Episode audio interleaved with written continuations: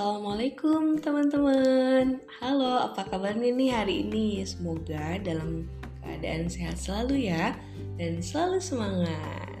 Oke hari ini Vina akan berbagi materi Tentang nilai-nilai Pancasila Sebagai dasar negara dan pandangan hidup bangsa. Nah siapa sih yang nggak tahu Pancasila ya?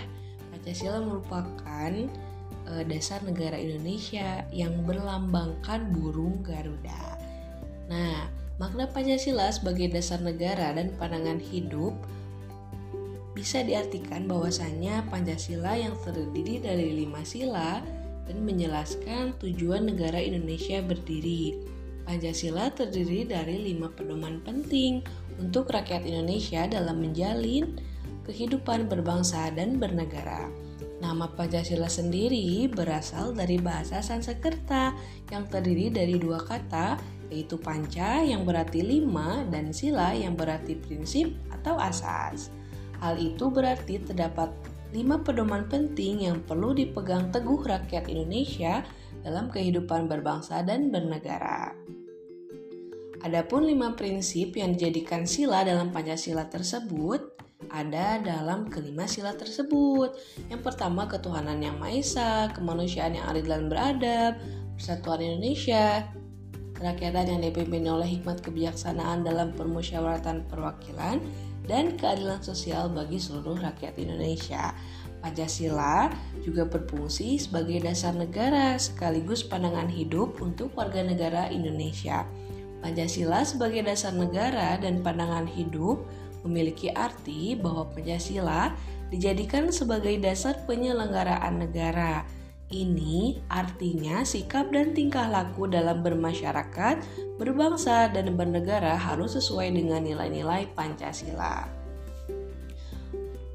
Nah, materi yang selanjutnya ada tentang Pancasila sebagai dasar negara dan Pancasila sebagai pandangan hidup bangsa.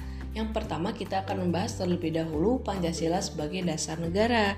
Pancasila adalah dasar falsafah atau filosofi masyarakat Indonesia. Lebih dari itu, Pancasila juga disebut sebagai identitas bangsa Indonesia yang memiliki lambang burung Garuda.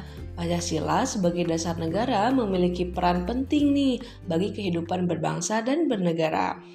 Bahkan pada 1 Juni ditetapkan sebagai hari kesaktian Pancasila loh teman-teman karena Presiden Soekarno menyampaikan pidato yang berjudul lahirnya Pancasila. Nah, Pancasila juga digunakan sebagai dasar untuk mengatur penyelenggaraan aparatur negara sesuai dengan pembukaan Undang-Undang Dasar 1945, di mana setiap sila berisi tentang tujuan negara Indonesia yang sesungguhnya. Selanjutnya ada Pancasila sebagai pandangan hidup bangsa. Pancasila yang dijadikan pandangan hidup berarti keberadaannya dapat memberikan arah perilaku masyarakat Indonesia agar sesuai nilai luhur yang diyakini kebenarannya.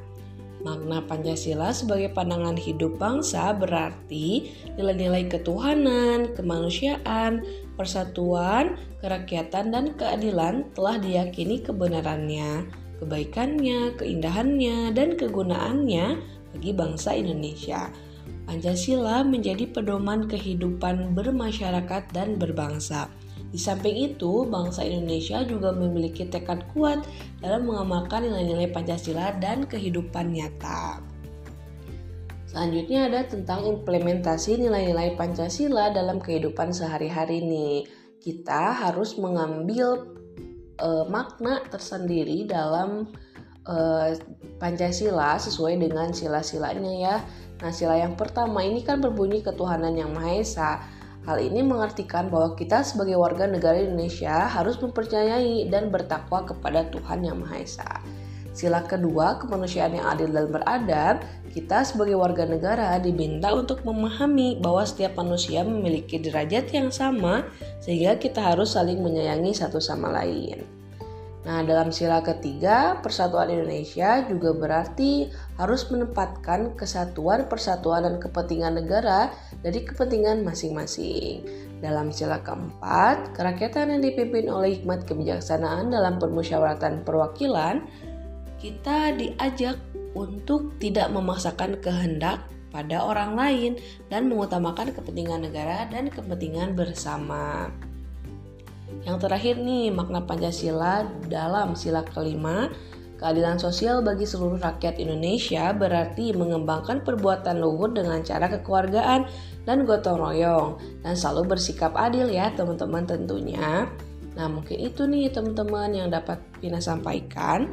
Indonesia merupakan negara yang terdiri dari bangsa, suku, budaya, dan ras yang berbeda. Indonesia menjadi bangsa yang majemuk, heterogen, untuk itulah Pancasila lahir di negara kita tercinta ini dengan tujuan menyatukan perbedaan yang ada. Tumbuhkan selalu jiwa Pancasilamu. Mari bersama hidup dengan Pancasila. Terima kasih teman-teman, semoga bermanfaat. Sampai berjumpa di episode selanjutnya.